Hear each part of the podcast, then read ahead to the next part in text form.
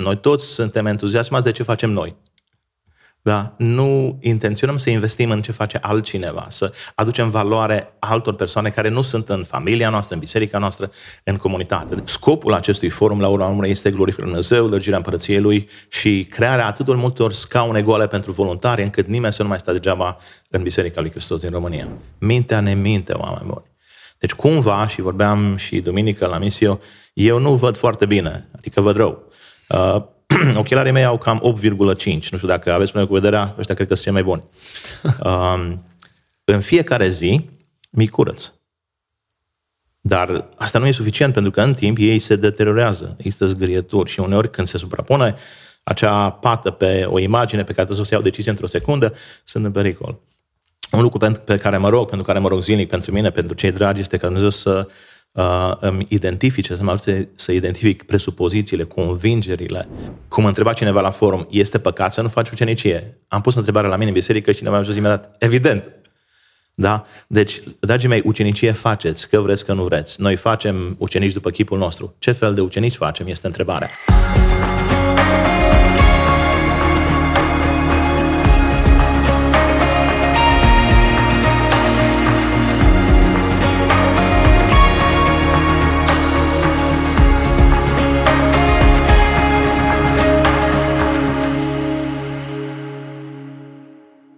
Ne bucurăm ca și astăzi să ne aflăm la un nou episod al podcastului Rise for Christ și vă încurajăm ca de fiecare dată să mergeți la website-ul ariseforchrist.com să aflați mai mult despre lucrarea noastră de evangelizare, să depuneți o cerere, uh, o solicitare pentru a evangeliza pe cei dragi. Și astăzi o să vorbim despre conducerea biblică cu un invitat foarte special, cu uh, pastor Gelu Paul. Gelu, mulțumim mult pentru că ai acceptat din nou invitația.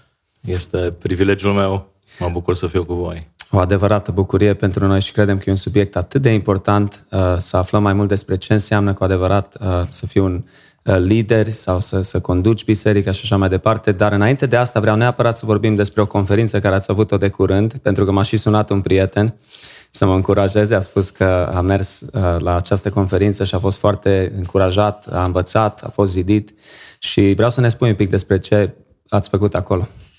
În primul rând, uh, despre origini, probabil că ar fi mai interesant. Uh, eu am crescut într-un spațiu evanghelic interconfesional mm-hmm.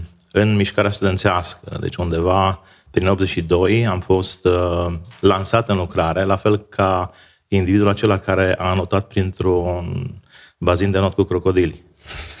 Și una dintre problemele mele este că nu spun întotdeauna întregile poante, așa că numai unii râd la ele. Am înțeles. Deci, um, am fost uh, invitat la un moment dat să preiau organizarea logistică a unei tabere subterane, să zic așa, în, în 1982 și pomeneam de fratele Emil Bartoș și el este cel care mi-a pasat, să zic așa, ștafeta și m-a lăsat cu o singură afirmație. În data de cutare din iunie te duci în gara Huedin și cu un bloc în mână uh, o să vezi niște tineri care se vor lua după tine. Am intrat, deci, în povestea asta atunci și am văzut că, deși crescusem într-un context uh, baptist, strict baptist, nu fusesem niciodată într-o biserică pentecostală, nu știam despre ce este vorba, până la 18 ani, um, am, uh, am văzut tineri credincioși de diferite denominații, erau 75 de studenți din Timișoara și uh, echipa americană care făceau parte din uh, denominația baptistă, pentecostală și așa mai departe și care uh, Uh, adunați împreună cu un scop foarte nobil să devenim ucenici lui Hristos, am avut senzația aceea de aha, acum înțeleg ce înseamnă, înțeleg mai bine ce înseamnă creștinismul. Deci, uh, pornind de la această idee, vreo 9 ani de zile am lucrat subteran, dezvoltând o mișcare studențească în Timișoara și visul nostru a fost ca fiecare student din facultățile seculare, care vine în Timișoara în perioada de 5-6 ani, să aibă ocazia să vadă un student evanghelic creștin care iubește pe Hristos, care este ucenic al lui și care este implicat în lucrarea locală mm. și să se integreze într-o lucrare locală. Ei, în contextul acesta, uh, după, în 1990, 91, am avut ocazia să organizăm în Timișoara Explo 90-91, unii care sunt de vârsta mea și mai aduc aminte, ocazie cu care foarte mulți studenți și profesori au venit la Hristos și am continuat această încercare, tentativă de a prezenta Evanghelia la sala A101 la Electro, ani de zile. Uh, Mișcarea care s-a dezvoltat în spațiul studențesc și care am asociat-o în 1998 cu IFES sau Interversity World este prin definiția ei evanghelică mm. și evanghelistică. Nu este denominațională. Această uh, informație, această valoare, acest ADN pe care l-am moștenit, m-a determinat să cred în uh, eficiența, eficacitatea formării, dezvoltării uceniciei, instruind conducere în spațiu evanghelic, nu doar denominațional. Uh, după întoarcerea mea din state, unde am lucrat la un MDiv la Gordon Conwell Theological Seminary, a rămas această pasiune, mișcarea studențească exista, Dumnezeu ne-a condus la plantarea unei biserici care era focalizată pe studenți, care făceau ucenici și în continuare am dezvoltat uh, prin Fundația Impact Media am început să traduc literatură care era specializată pe evangelizare, ucenicie, instruire în conducere, dezvoltarea unor daruri, uh, până și sisteme de evaluare și profile psihologice, spirituale pentru ucenici, ca să-i ajutăm să-și găsească un loc. Un vis de nostru era să găsim sau să creăm atât de multe joburi voluntare mm. pentru evanghelici încât să nu mai stea să pe bancă, să nu se plictisească uh, în, în biserici.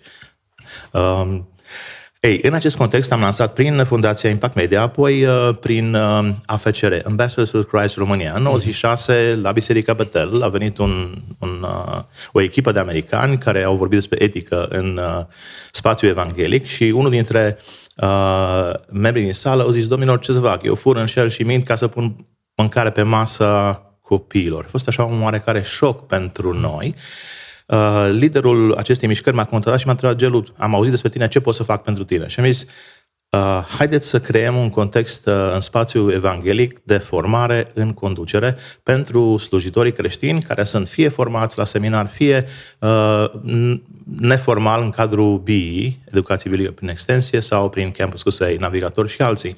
Da. Așa că uh, și la întrebarea ce să-ți fac, ce ai nevoie, am spus am nevoie de profesori, de oameni meseriași din state care trăiesc asta. Deci nu, nu vreau profesori care predau ucenicie, vreau oameni care fac ucenicie și aș vrea oameni cu track record, cu un palmares. Nu acum începem să vorbim despre ucenicie și un devotament pentru patru ani de zile și ăștia wow. sunt pașii pe care aș vrea să-i dezvoltăm. Am zis că vreau să întâi să învățăm să ne focalizăm și să dezvoltăm o filozofie biblică despre lucrare și viață. Apoi aș vrea să învățăm ce înseamnă ucenicia în biserică, în biserica locală și implementarea ei. Apoi aș vrea să învățăm uh, cum înseamnă, ce înseamnă să conduci sau să slujești conducând în echipă. Team leadership și teamwork. Și nu în ultimul rând, am zis că aș vrea să dezvoltăm un sistem de administrare uh, în spațiu uh, evanghelic de dregere a relațiilor. Un fel de îngrijire congregațională mai degrabă decât pastorală, pentru că focaliza uh, implicarea membrilor bisericii pasionați, înzestați în domeniul îngrijirii, în așa fel încât uh, fiecare membru în biserică să fie îngrijit și să îngrijească de cineva. Să creeze un sistem care mai târziu s-a transformat prin Fundația Big Impact, pe care am lăsat-o cu 21 de lideri evanghelici în 2000 și puțin, în uh, uh, administrarea creșterii bisericii. Am constat pentru prima oară că trebuie să vorbim și despre creștere negativă în anumite biserici. Wow. Uh, ultimul curs pe care l-am adăugat undeva prin 2012 se numea Dezvoltarea Bisericii cu Impact Global. Deci vreau să spun că această idee cu forumul nu este nouă, numai pentru mine, pentru zeci de lideri cu care am lucrat începând de anii 81, 82, 83 și pe care am încercat-o să o implementăm prin Global Leadership Summit. În 2018 am adus uh, poate mai repede, 2008, am adus Global Leadership Summit în România și am dezvoltat astfel de întâlniri, uh, summit de conducere în, în până la 5-7 locuri din țară, încercând să creăm o atmosferă de învățare continuă, învățare permanentă. Considerăm că una dintre problemele semnificative ale creștinului contemporan este că ne limităm la seminar sau la cursurile de formare și de acolo încolo slujim uh, on empty, adică cu ce am avut, cu ce am moștenit, cu ce prindem din zbor. Și în, uh, în uh, în contextul uh, Romain, uh, European Leadership Summit, în care mai mulți dintre noi suntem implicați din, de pe la începutul lui 2000, în 2019 s-a pus problema dacă se poate ceva face în spațiul evanghelic român și răspunsurile au fost nu, nu credem că se poate face ceva de genul ăsta. A fost destul de descurajant într-un fel pentru unii, Interesant. dar uh, nevoia era. În momentul acela, noi tocmai ieșisem din parteneriat cu uh, WCA, uh, cu cei care au lansat Global Leadership Summit și eram disponibil și am zis, fraților, eu împreună cu echipa mea suntem gata să creăm infrastructura să-i dăm drumul. Și au durat cam 2 ani și ceva de muncă, uh, pentru că ai nevoie de oamenii potriviți, la locul potrivit, uh, oameni care să fie pasionați, care să fie dispuși să investească dincolo de parohia lor, de biserica lor, de orașul lor și să investească voluntar, adică pe degeaba, în sensul că investim în împărăție. Nu avem funcții plătite, uh, angajăm temporar pentru proiectul acesta forum uh, producătorul nostru și managerul care trebuie să muncească non-stop luni de zile să o pună pe picioare. Dar ceilalți dintre noi punem din timpul nostru, din resursele noastre, împreună ca să finanțăm crearea unui spațiu de formare neformală în conducere, în context netradițional uh, și o facem cu bucurie, cu entuziasm și ce pot să spun? Că experiența asta de 2-3 ani de zile cu prietenii mei cu care am lucrat intens la dezvoltarea rețelelor, am lansat uh, 8 rețele, deschiderea a fost maximă, avem nevoie în mod special de o rețea care să formeze un context de mentorare în uh, media, pentru că una dintre reproșuri, unul dintre reproșurile care le-am primit este că nu s-a popularizat, mediatizat suficient de bine acest forum, pentru că ar fi venit ah. mult mai mulți oameni. Deci vreau să spun că în momentul de față am energizat uh, 8 rețele, rețeaua de arte, de afaceri, de revitalizarea bisericii, evangelizare, lucrarea cu tineretul, ucenicie în și prin biserica locală, conducerea și administrarea bisericii și probabil că mai este una, două care îmi scap acum. Wow. Uh, am lucrat, am început, am încercat să demarăm uh, o rețea de apologetică, însă procesul era destul de strict și trebuia să te aliniezi în timp și sperăm că anul viitor să putem lansa încă cel puțin trei rețele. Una dintre ele este pro-life. Cea mai mare problemă pe care România are în prezent, mm-hmm. pe lângă discuția de teologie și ucenicie, este această plagă care uh, oarecum planează pe, pe cugetul creștinilor, deși nu-l simțim. Însă atunci când se vorbește de lege, ești vinovat chiar dacă nu știi sau nu simți că ești vinovat.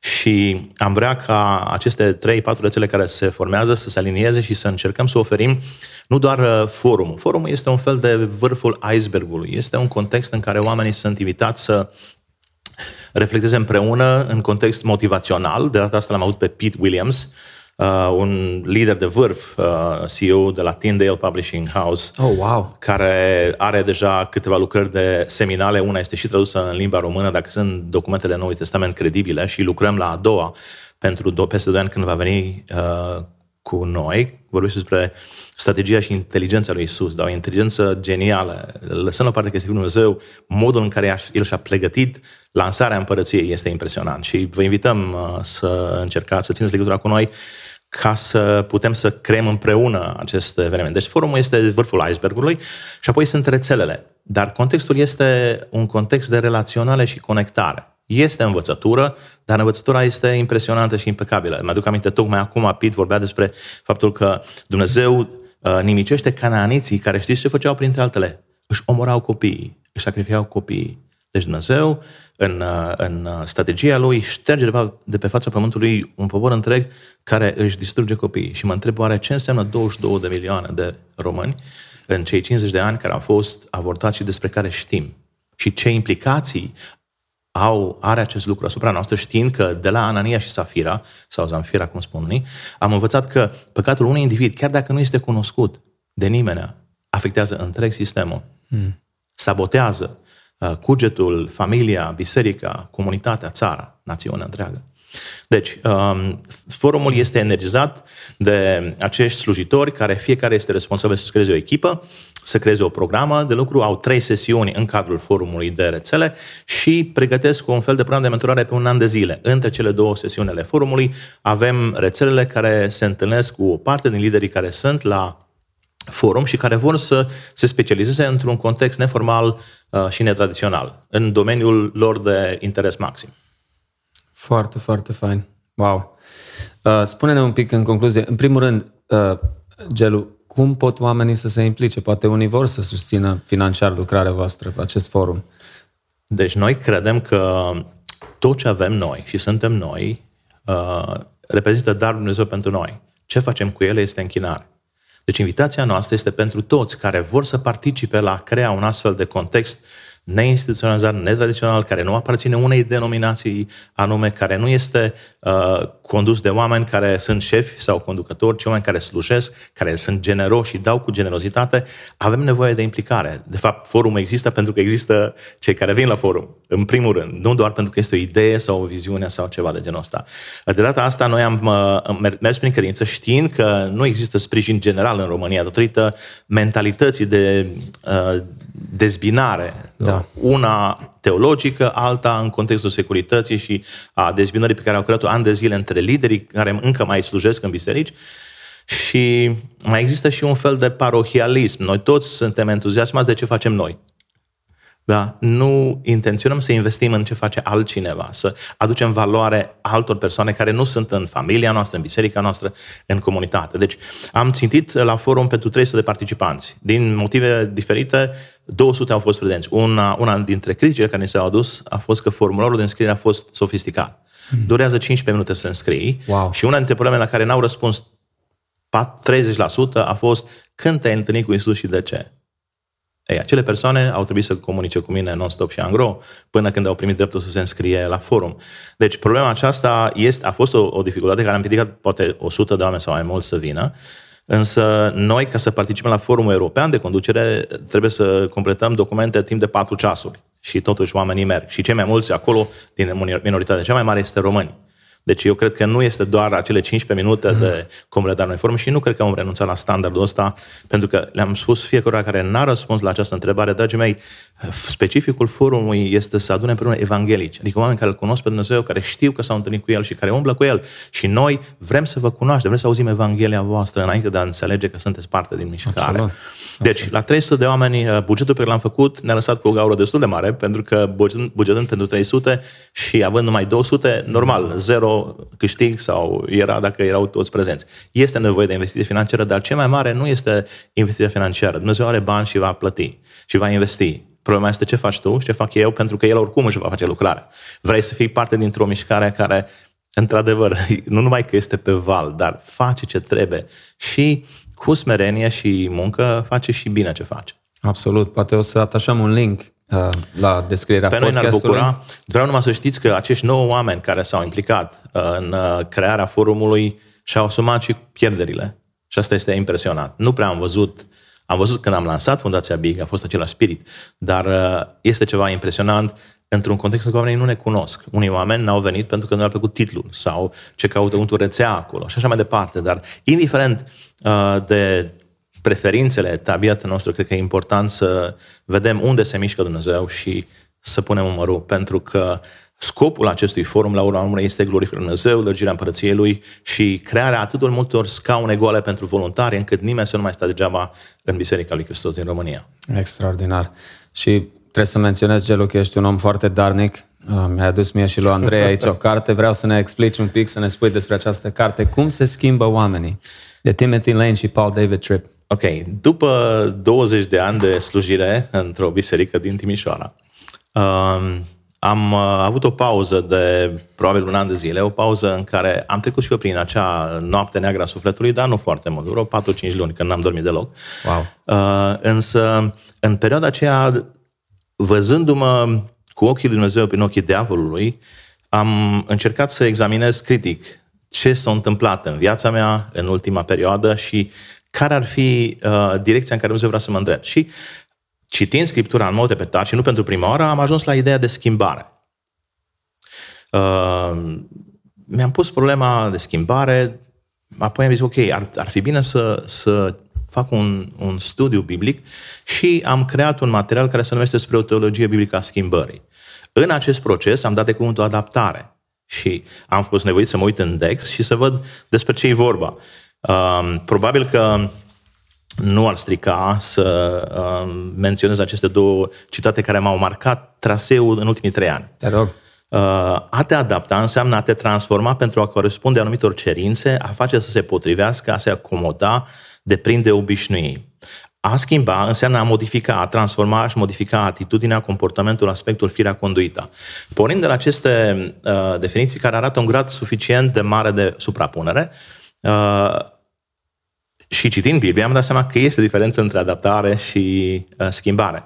în general, cum am văzut eu adaptarea în procesul acestei cercetări, a fost ca o tendință de a arăta ca. În special, aspectul este pe interior, pe exterior. Deci, da, noi ne adaptăm și vă dau un exemplu. În, în Vox, în 2003, a venit o tânără care era din spațiu catolic și a zis, dragii mei, eu l-am cunoscut pe Dumnezeu la trei ani. Eu m-am uitat la ea că la trei ani nu știam dacă există. Sau dacă există, poate, da, știam că există mama. Dar, uh, zice, aș vrea să vă întreb dacă pot să mă botez. Deci noi aveam, după predică, un, un moment de intervenție, de povești și împărtășiri și am fost mirat și am întrebat, spune de ce. Păi zice, am venit în Timișoara și am mers la o mai multe biserici uh, evanghelice și peste tot unde m-am dus, mi s-a cerut să arat ca ei. Și zice, am venit la Vox și aici mă simt ca acasă. Pot să mă botez. Despre asta vorbesc când vorbesc despre adaptare. Deci, din fericire, pentru a crea un context de spațiu, de siguranță și de confort, noi creăm anumite legi, cum au făcut și evrei din Decalog, și ele ne protejează într-un fel. Ele sunt bune când ne protejează. Când ele devin esența, uh, ceea ce se întâmplă este că ne ajută să ne segregăm, să ne despărțim, să ne separăm de ceilalți, să nu vrem să ne identificăm cu ceilalți. Și da. Am văzut asta foarte interesant în... Acum predicăm prin fapte și duminica trecută am predicat din fapte 5, uh, de la 12 la 42 și am văzut că prima reacție după ce Dumnezeu lucrează cu putere prin mâinile uh, după Sfânt lucrează cu putere prin mâinile apostolilor, a fost că ei erau împreună la un loc. Și ceilalți nu îndrăzneau să se apropie. Deci această tendință a segregării, a separării, nu este neapărat bună, chiar dacă este în faptele apostolilor, pentru că faptele apostolilor este narațiune descriptivă, nu normativă. S-ar putea ca unele lucruri să ne influențeze și să ne împiedice să vedem ce ar trebui să facem. Eu am auzit uh, chestia asta în, într-o terminologie uh, de în felul următor punem accent mai mult pe lucrurile secundare, de multe ori în biserică, decât pe lucrurile principale. Uh-huh. Așa este, așa este. Și uh, dezbaterea noastră, că la misiune povestim și mâinile ridicate și exact. nu știu ce, Păi da, dacă cumva Dumnezeu avea un plan pentru ei să meargă mai târziu în afară. Și atunci zice, ok, uite la istoria poporului Israel. Din Geneza 12 știm că noi, Avram trebuie să fie lumina uh, lumii, da? Uh, întreaga lume să fie uh, lumina lui Hristos, normal, primind în spate, te voi face lumina neamurilor. Deci, de-a lungul istoriei, însă, poporul Israel exact aceasta a făcut. S-a segregat, s-a separat. A, cuvântul Sfânt o accepțiune a Cuvântului Sfânt este pus deoparte și în loc să punem accent pe ambele uh, înțelegeri, sclipitor sau strălucitor, contagios și pus deoparte, uh, de datorită nevoie de confort și siguranță, preferăm să fie ok. Și ce e impresionant în fapt este că nu apostolii au dus Evanghelia mai departe. Și asta nu este întâmplător aici, e constant. Lui Petru îi trebuie o intervenție supranaturală repetată ca să spună, aha, acum înțeleg că Dumnezeu nu este părtinitor. Deci asta este una dintre problemele noastre și are de-a face cu această uh, imagine pe care o proiectăm. Da, noi nu fumăm, nu bem, nu dansăm și așa mai departe și normal, sunt lucruri uh, care n-ar trebui făcute. Uh, în același timp, uh, dacă noi ne focalizăm pe ăstea, nu-i de mirare că cei din afară ne văd că ne comportăm la fel ca ei, mințim, înșelăm. Mm. În perioada comunistă nu era diferență între pocăiții care iau de la stat sau de la lucru și ceilalți și poate că vi se pare că spun prea mult. Putem veni cu exemple concrete. Dar una este adaptarea și alta este schimbarea. Și atunci m-am tot în devoționalul pe care, de care mă bucur de ani de zile, de zeci de ani de zile, mm. uh, mi-a adus aminte Domnul din Ieremia 17 cu 9 că inima omului este nespus de rea și deznădăjdită înșelătoare. Mintea ne minte, oameni buni. Deci cumva, și vorbeam și duminică la misio, eu nu văd foarte bine, adică văd rău. Uh, ochelarii mei au cam 8,5. Nu știu dacă aveți probleme cu vederea, ăștia cred că sunt cei mai buni. Uh, în fiecare zi mi curăț. Dar asta nu e suficient, pentru că în timp ei se deteriorează, există zgârieturi și uneori când se suprapune acea pată pe o imagine pe care trebuie să o iau decizie într-o secundă, sunt în pericol un lucru pe care mă rog, pentru care mă rog zilnic pentru mine, pentru cei dragi, este ca Dumnezeu să uh, îmi identifice, să mă ajute să identific presupozițiile, convingerile, um, prejudecățile și în fiecare zi să fiu în stare să mi le schimb.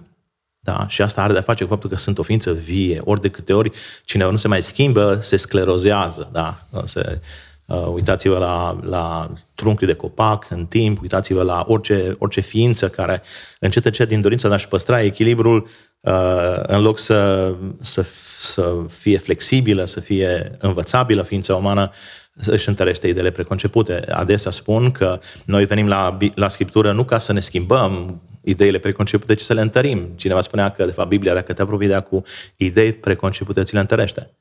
Deci, uh, partea următoare este ideea de schimbare. Schimbarea este o transformare și începe cu transformarea inimii. Și schimbarea este inevitabilă, uh, indiferent că vrem sau nu vrem. Problema este că schimbarea în bine e muncă grea și nu se întâmplă, nu are loc uh, fără efort consistent. De aceea vă invit, uh, printre altele, în procesul acesta am dat peste această carte, cum se schimbă oamenii, uh, știindu-l pe uh, Ted Tripp, am mm. avut încredere și am dat drumul la traducere, deci eu am uh, tradus cartea după ce mi-am dezvoltat teoria mm. despre conducere și schimbare și teologia biblică a schimbării și a fost impresionantă. De, deci este, o, bise, este o, o carte care reflectă filozofia de lucrare a unui individ care are o biserică funcțională, în care schimbarea este intențională și există nu numai uh, idei. Da? Într-un film, Just Mercy, autorul principal spunea că uh, lumea nu se schimbă datorită ideilor, ci datorită convingerilor. Da? Asta este o, un alt nivel de apropiere față de Dumnezeu. Ei, uh, această carte vă va oferi este un fel de narațiune a ceea ce eu vă sugerez să puneți mâna pe articole respective spre o teologie biblică a schimbării și o strategie biblică de schimbare. Pentru că dacă suntem în biserică și de ani de zile nu se întâmplă nimic în jurul nostru, s-ar putea să avem o problemă serioasă și, cum întreba cineva la forum, este păcat să nu faci ucenicie? Am pus întrebarea la mine în biserică și cineva mi-a zis imediat, evident, da? Deci, dragii mei, ucenicie faceți, că vreți, că nu vreți. Noi facem ucenici după chipul nostru. Ce fel de ucenici facem, este întrebarea. Dar pentru această reflexie asupra conducerii uh, sau slujirii creștine, vă sugerez să puneți mâna pe cartea asta și să... Se poate găsi la librările creștine, nu? O puteți găsi prin Big Impact, Fundația Big Impact. Nu am, avem destul de multe să le dăm la, la librării. Deci okay. vrem să dăm la oamenii care le folosesc, nu vrem să le cumpere oamenii Sigur. pentru bibliotecă. Deci uh-huh. o să vă dăm o informație vis-a-vis de Big Impact, cum le puteți comanda. Dar uh, în spatele lor este munca aceea neobosită de peste un an și ceva de a înțelege ce spune Biblia despre schimbare și fiecare devoțional, Dumnezeu mi-a scos uh, în, în față anumite elemente esențiale ca să înțeleg. De fapt, la urmă, noi despre ce e vorba, de ce suntem aici. Păi, noi privim cu fața descoperită chipul Domnului și suntem transformați din zi în zi după chipul Domnului. Despre asta vorbim aici Ai. și asta e esențial când vorbim despre conducere. Pentru că una dintre funcțiile conducerii este schimbarea. Da? Rolul conducătorului este să identifice o carență și să rezolve o problemă. Depinde. Sau să definească niște obiective. Și să vorbim probabil mai târziu despre asta. Dar ideea de bază este că uh, schimbarea este nenegociabilă, avem nevoie de acele 10.000 de ore de muncă neobosită pentru a vedea un impact semnificativ și ea nu se întâmplă automat. Da, cine este în Hristos este o ființă nouă, însă transformarea perspectivei asupra lumii și vieții, a convingerilor, a deprinderilor, a caracterului, este lucrarea de viață. Sunt multe preconcepții, Gelu, despre ce înseamnă să fii un, un lider sau să conduci într-o biserică sau o lucrare spirituală. Sunt foarte multe preconcepții care cred că de multe ori încurcă uh, oamenii uh-huh. și nu își dau seama sau, să, sau unii se simt, mă, eu nu cred că am chemarea asta de la Dumnezeu sau nu, nu par să am darul ăsta sau capacitatea de a fi un, un lider bun sau un lider uh-huh. biblic. De ce totdeauna ne uităm la the glamorous leaders, ăștia care sunt mai, mai influenți sau care sunt mai extrovertiți, dacă pot spune așa? Da, un lucru care l-am învățat uh, de-a lungul anilor și a fost uh, amplificat aici la forum prin Pete Williams este această teologie a inversării. Și o putem traduce prin faptul că nu cei tari vor învinge. Există o față, față neagră, the dark side of uh, charismatic leadership, care ar trebui să ne, să ne provoace oarecum la examinare. Și eu vă dau un exemplu foarte simplu. Eu nu sunt un lider născut în sensul acela. Teoria, The Great Man Theory of Leadership, uh, argumentează teza asta că unii sunt lideri și sunt lideri genetic. Acum, studiile recente în domeniul dezvoltării umane și uh, a personalității arată că uh, omul, așa cum îl vedem, sufletul acela viu, este un compus al câtorva factori, printre care moștenirea genetică, mediul în care ai crescut și alegerile. Și uh, studiile arată că alegerile, care sunt bazate pe valori, convingeri și așa mai departe, uh, întotdeauna, cum spune Peter Drucker, mănâncă la micul dejun nature și nurture, adică mm-hmm. genetica și mediul în care ai, te-ai dezvoltat. Cu alte cuvinte, schimbarea este uh, la, la noi acasă. Putem să ne schimbăm sau nu? Wow. Și mi-aduc aminte uh, de un citat care, pe care cred că Richard Ronald Niebuhr l-a luat de la da Sisi, dar nu am reușit să găsesc aseară primul citat. Uh, Doamne, dă-mi seninătatea să accept lucrurile pe care nu le pot schimba puterea să le schimbi pe cele care le pot și înțelepciunea să văd deosebirea. Atunci când îți pui toată energia să schimbi lucrurile care nu se pot schimba, e normal să give up, să renunți și să da. te ocupi de altceva. Dar sunt lucruri care se pot schimba și în materialul de care am spus, uh, dezvoltarea unei teologii biblice a schimbării, veți vedea cât de multe lucruri uh, sunt lăsate în seama noastră de către Dumnezeu ca să le schimbăm. Deci, am fost uh, implicat în slujire sau m-am lansat sau am fost lansat în conducere exact ca acel individ care a reușit să bată crocodilul la 100 de metri plat în not. Um, pentru că cineva, nevoie, nu? cineva l-a împins în apă. Exact, exact. Deci, um, în 82, când am venit în Timișoara, fratele Emil Bartoș m-a rugat să traduc la câteva întâlniri uh, subterane cu cer închis cu americani și, deși nu am făcut eforturi speciale în școală pentru engleză, am mers incredibil de fain. Wow. Am, poate că am pomenit, dar prima oară când am încercat public a fost la sora Ana Gruescu și nici n-am intrat înăuntru că mi-era teamă. A doua zi am intrat și dinamica s-a schimbat complet, pentru că am văzut că mai mă pricep și asta nu este o chestie de laudă. Și acum ai ajuns să traduci și să adaptezi și cărți. Da, da, fac asta de zeci de ani, dar Corect. am ajuns una, una publică. Exact. um, și uh, ce vreau să spun asta este că oportunitățile sunt, cum spune și Malcolm Gladwell în cartea Outliers, sunt cele care decid dacă cineva se va lansa sau nu. Sunt foarte mulți uh, înzestrați conducători care niciodată nu vor ajunge să conducă. Wow. Pentru că nu au oportunitatea. Dacă este greu de înțeles, cei care sunt universitari știu că nu poți să ajungi șef de catedră dacă nu se pensionează sau moare șeful de catedră. Da? Deci, într-un fel, oportunitatea este definitorie. Și dacă vreți, citiți cartea lui Malcolm Gladwell și o să vedeți cum s-a dezvoltat Beatles, Jordan, Gates și ceilalți. Uh, ca să învățăm din revelația generală. Deci, pe scurt, uh, eu am fost tehnic, pentru că atunci nu dăm seama, eram un fel de uh, informational power broker. Eram persoana care avea acces la informație și informația este putere. Ok? Așa am ajuns să, în ghilimele, conduc, pentru că eu, de fapt, slujam, nu conduceam. Eu doar asiguram comunicarea de calitate între parties, între părți. Da? Ei, uh, normal că folosind un dar pe care l ai, care la mine este încă slujirea, am, la testul de daruri spirituale recent cu dezvoltarea naturală a bisericii, am descoperit câteva daruri care sunt Uh, predominante astăzi și care au fost cândva și nu mai sunt predominante, ele sunt latente acolo. Unul dintre ele este darul miracolelor de care cred că am vorbit la un moment da, dat. Da. Dar um, ce vreau să spun este că nu contează așa de mult talentul și resursele, ci oportunitatea și faptul că te ridici la înălțimea respectivă. În sensul că îți asumi riscul și plătești uh, costul implicării.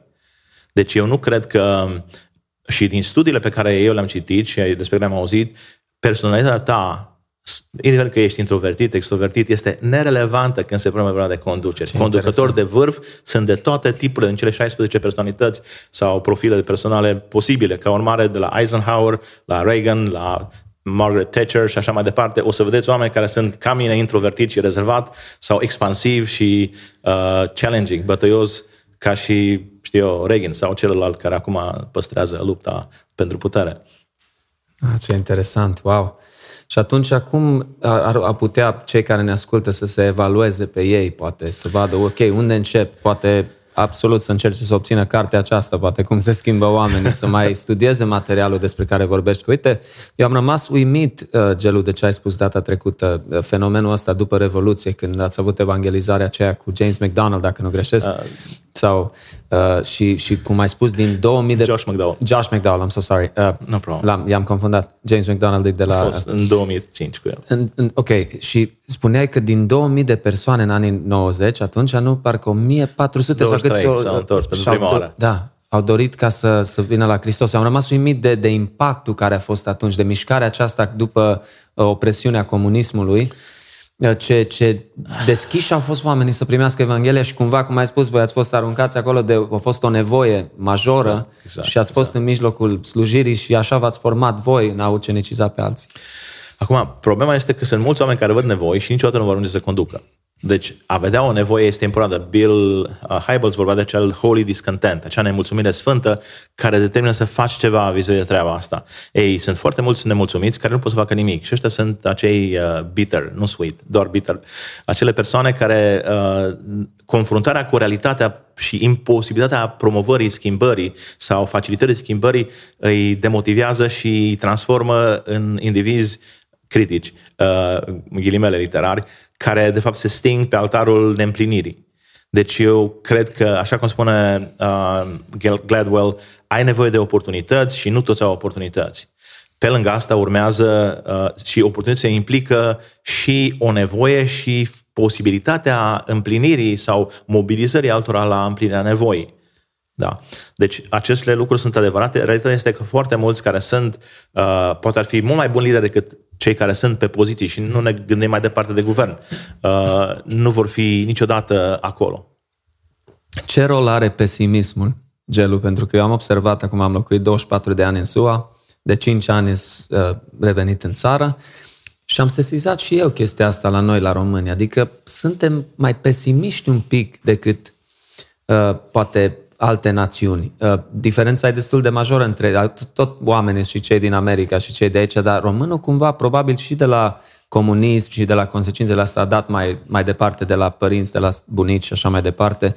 Dar în general românul are chestia aia, mă, aici nu se poate sau a, e prea de tot, e prea greu, cum ai spus, nu văd oportunitatea sau nu. Nu, nu au mentalitatea asta, nu o să trec peste obstacole și o să reușesc, știi, mai ales pentru noi credincioși, având un Dumnezeu atât de mare, având resurse astăzi, cum nu am avut pe vremea când tu ai început să ucenicizezi oameni în anii 80, trebuia pe ascuns, cum ai spus, it was underground, nu? Uh, biserica subterană sau lucrarea asta a fost mai subterană. Dar uite că pesimismul, eu zic că ne afectează foarte mult ca națiune pe, pe noi, uh, cei români, și poate nu numai. Deci, acum, pe traseul ăsta este o altă teorie vis-a-vis de ADN-ul sau de textura unei societăți. Uh, un sociolog istoric afirmă că pentru a produce o schimbare la nivel național e nevoie de 6-700 de ani. Da, asta înseamnă mers în aceeași direcție. Imaginați că avem același ministru al educației uh, mai mult timp care face posibil ca educația să fie ok, bună și să meargă în aceeași direcție mai mult timp, dincolo de el, o generație după 2, 3, 5 dincolo de el. Asta înseamnă într-un fel profesionism, înțelegi? Adică face aceeași treabă din ce în ce mai bine și cu sisteme de reglare și check și balances reușești să, duci, uh, să, să aduci o valoare la, în ADN-ul națiunii. Ei, una dintre valorile pe care noi trebuie să le contracarăm se numește Gena trădării la români, un articol pe care vă invit să-l citiți. Deci există ceva în textura uh, românească și merge înspre Decebal și Burebista și romanii și așa mai departe. Deci nu-i de acum, nu-i de la comuniști. În lucrare, una dintre lucrările mele am afirmat treaba asta că uh, comuniștii n-au făcut nimic nou. Deci ei au fost isteți și shrewd și au folosit ce există în favoarea lor, atât. Dar exista ceva acolo. Exista un butoi care nu exploda niciodată, nici cu dinamită. Deci, uh, pe ce rol are pesimismul? Eu cred că este debilitant. Mm. Cred, că, cred că ai nevoie uh, în... Am, Dumnezeu mă ajutat și am dezvoltat multe echipe uh, locale și naționale. Unul dintre liderii și prietenii mei foarte buni este o persoană foarte steady. Dacă ați văzut filmul Ben Hur, Uh, unul dintre cai se numea Steady. Deci era persoana care asigura greutate, stabilitate și păstrarea echilibrului întregii căruță, de exemplu, de, bă- de bătaie. Deci ai nevoie de oameni care să fie guvernați de întrebări, uh, metodici, analiști, care uh, opresc oameni ca mine să alerge în toate direcțiile. Dar uh, este o combinație. Nu sunt chiar omul la care alergă peste tot. Din păcate alergă mai multe, dar nu peste tot. Și din fericire. Deci vreau să spun că avem nevoie de astfel de oameni care să Uh, cum spunea Cristi Cazau, cu ieri, ieri aveam o întâlnire uh, vis-a-vis de lansarea unei rețele de arte în forum pentru a pregăti evanghelicii pentru Timișoara Cultural 2023 și ăsta ar merita uh, discutat uh, de voi pentru că am vrea să trezim întregul spațiu evanghelic, să facem ceva uh, în, în anul viitor când avem ocazia să spunem, băi, și religia e parte din cultură, ea Absolut. nu este afara ei. Ce fain! Așa, religia. Deci voiam să spun că asta este uh, o observație care ar trebui dusă puțin mai departe și uh, cred că doar în momentul în care reușim să depășim um, sau să dozăm scepticismul sau, hai să spunem, realismul. Eu mă consider un evanghelic extrem de realist. Nu, nu sunt pesimist, nu sunt optimist. Deși am văzut foarte multe lucruri care nu erau și au devenit în ființă, dar asta nu are de face cu optimismul meu. Și pentru că convingerea că Dumnezeu uh, ce vrea să facă va sponsoriza, va energiza, uh, indiferent cât de mari sunt dificultățile. Deci aici avem noi problema, că noi vedem uh, în fiecare oportunitate o problemă. Alții văd o oportunitate în fiecare problemă. Și wow.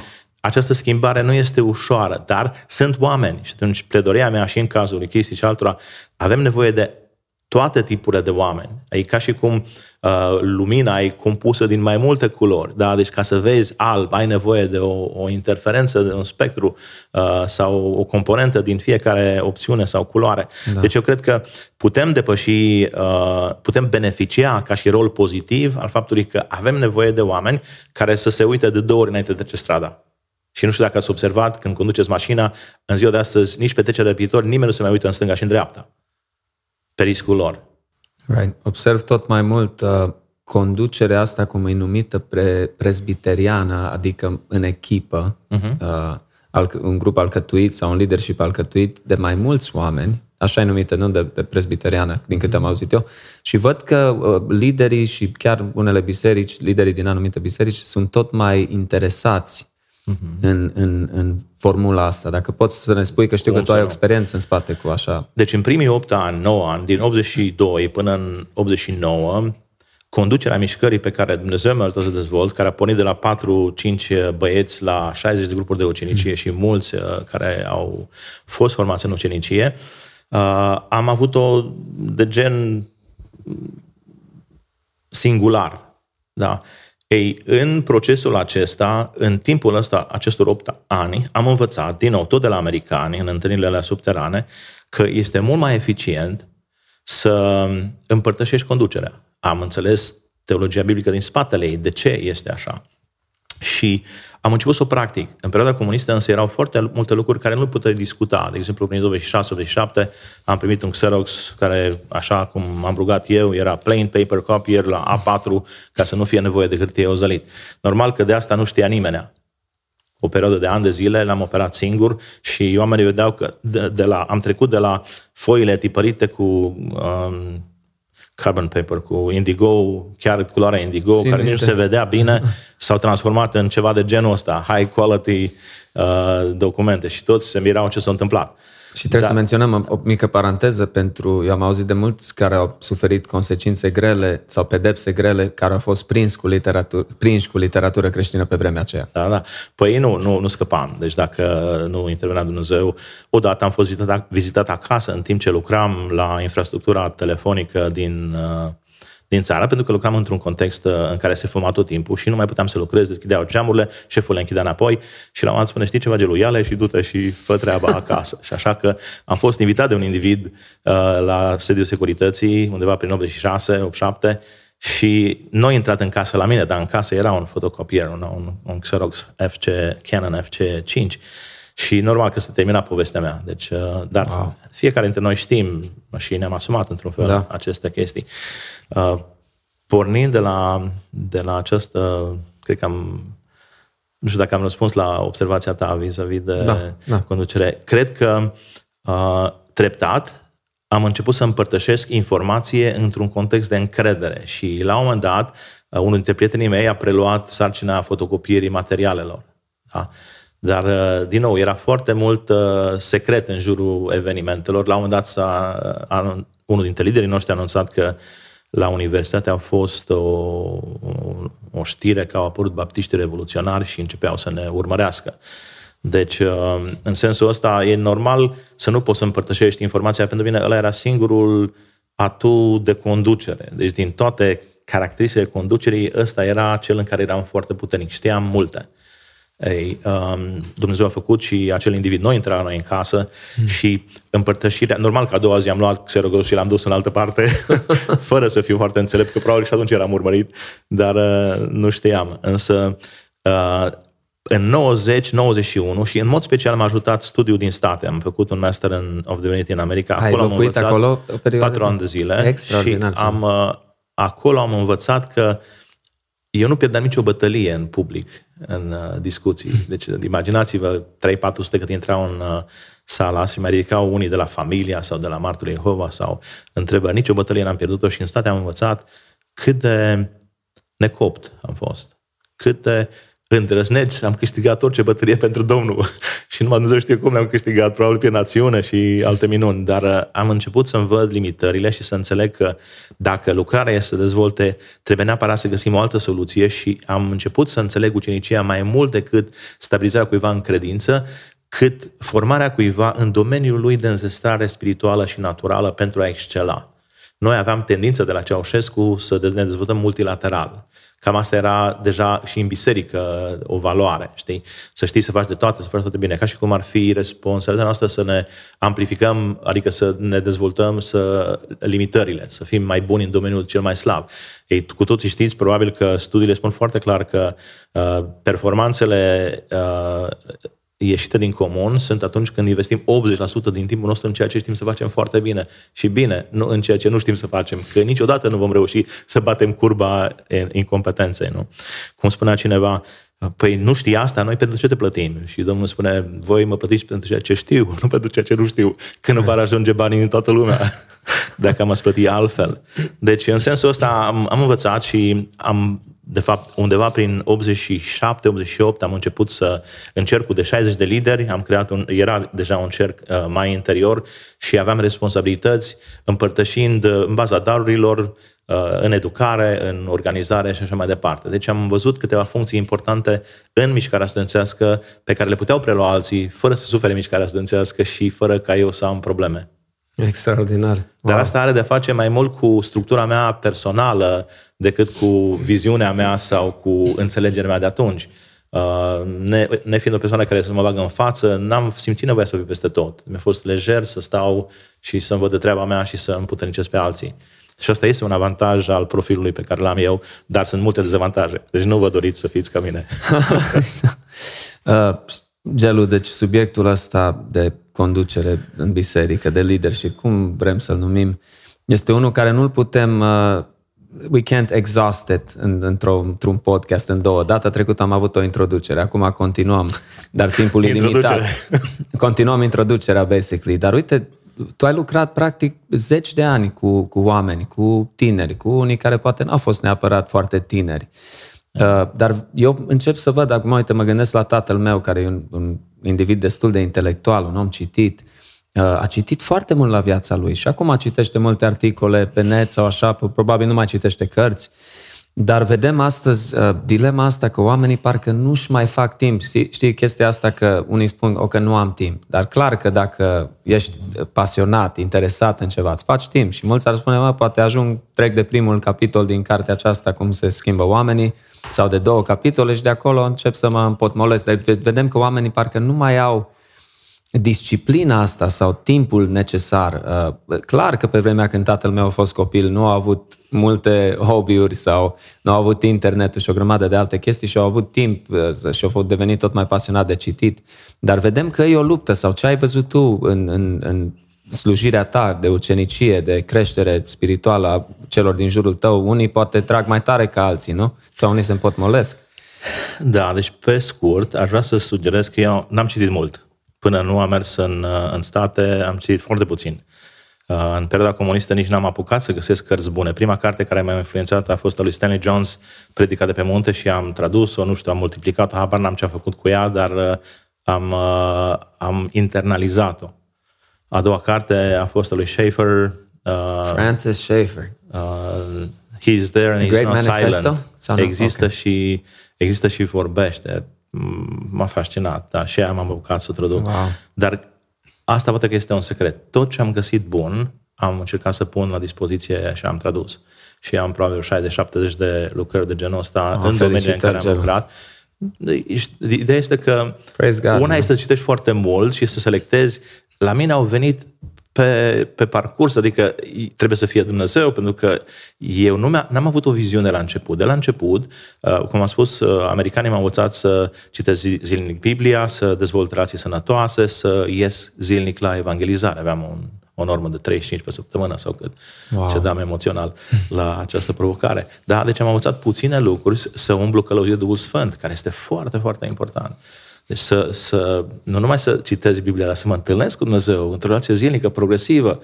Deci această idee a, a schimbării. Deci eu răspund că n-am citit foarte mult, cam tot ce am citit a fost bun și l-am tradus în românește într-un fel sau altul. Mi-aduc aminte până acolo când aveam niște prieteni în perioada comunistă și după ce am tradus, iertat de două ori o casetă video cu uh, un individ care s-a întors uh, din pușcărie, o zis, în sfârșit a făcut gelul ceva bun.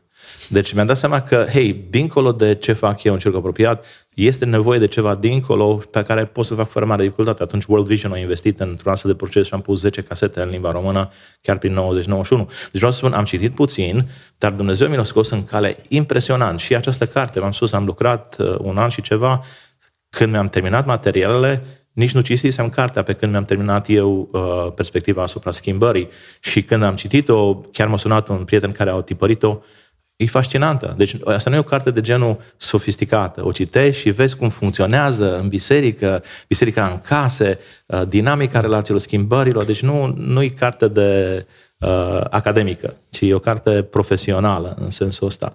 Deci cred că avantajul pentru mine asta a fost. M-am focalizat, am fost nevoit să fi focalizat am primit de la Dumnezeu pas cu pas.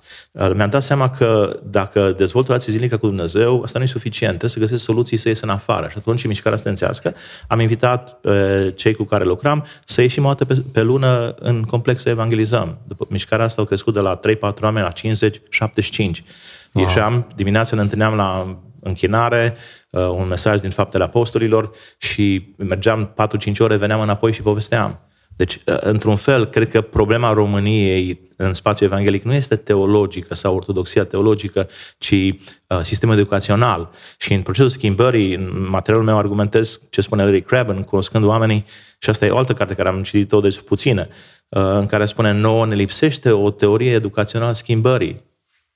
Dar eu zic că și una biblică ne lipsește, seminariile noastre, ar trebui să creeze oameni care se schimbă și care cresc în asemănarea lui, nu care au ajuns sau ajuns și devin dop. Sau, uh, și din potrivă oameni care, prin ceea ce sunt, folosesc darurile ca să creeze locuri de muncă în împărăția Lui Dumnezeu. Până acolo încât 80-90% să poți mobiliza să slujească într-un fel sau altul, pentru că ucenicia sau ce își așteaptă Dumnezeu de la noi nu să fim perfecți și excelenți, ci să fim credincioși în munca uh, pe care am primit-o. Da? Rob bun și credincios.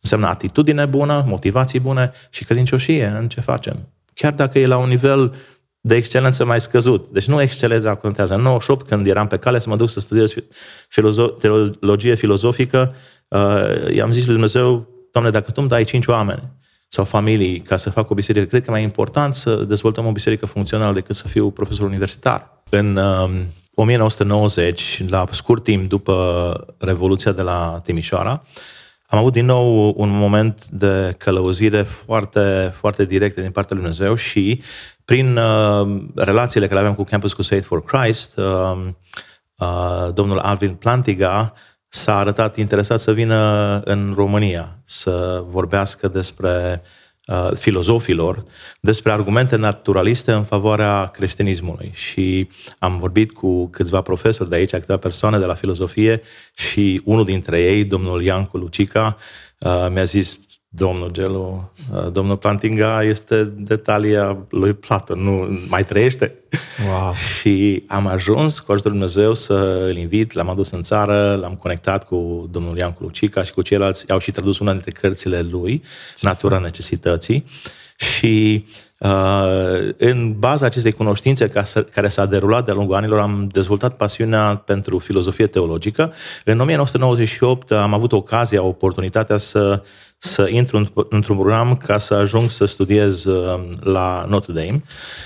Și în momentele acelea, mișcarea studențească din țară creștea, uh, nevoia de implicare era semnificativă. În același timp, ne-am dat seama că mult mai important decât uh, dezvoltarea unor lideri de vârf în domeniile de specialitate de cheie în România ar fi să există o biserică sănătoasă, funcțională, gen biserica din Faptele Apostolilor, în care comunitatea aceea să țin așa de mult la unii la alții, în care purtarea de grijă și binele care se făcea printre ei să fie exportat, externalizat în așa fel încât cei din lume să afle despre ce face Dumnezeu în rândul urmașilor lui Isus. Am considerat că acest lucru este mai important decât uh, dezvoltarea mea profesională în domeniul interesului meu și nu era prima oară când am renunțat la traseu. Prima mea iubire a fost electronica și telecomunicațiile. Și atunci l-am rugat pe Dumnezeu să mă călăuzească.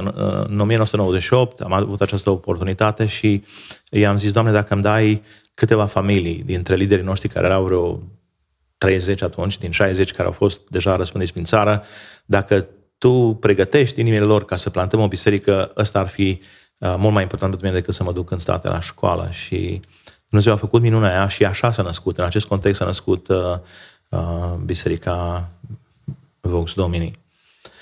Întorcându-ne la conducere, aș vrea să mă plasez cumva în spațiul ăsta în leadership despre care s-ar putea să mai povestim. Neapărat. Uh, Aș vrea să vă amintesc faptul că cărmuirea sau conducerea, leadership-ul, este una din funcțiile de bază ale bisericii și dintre darurile importante împărtășite de Duhul Sfânt.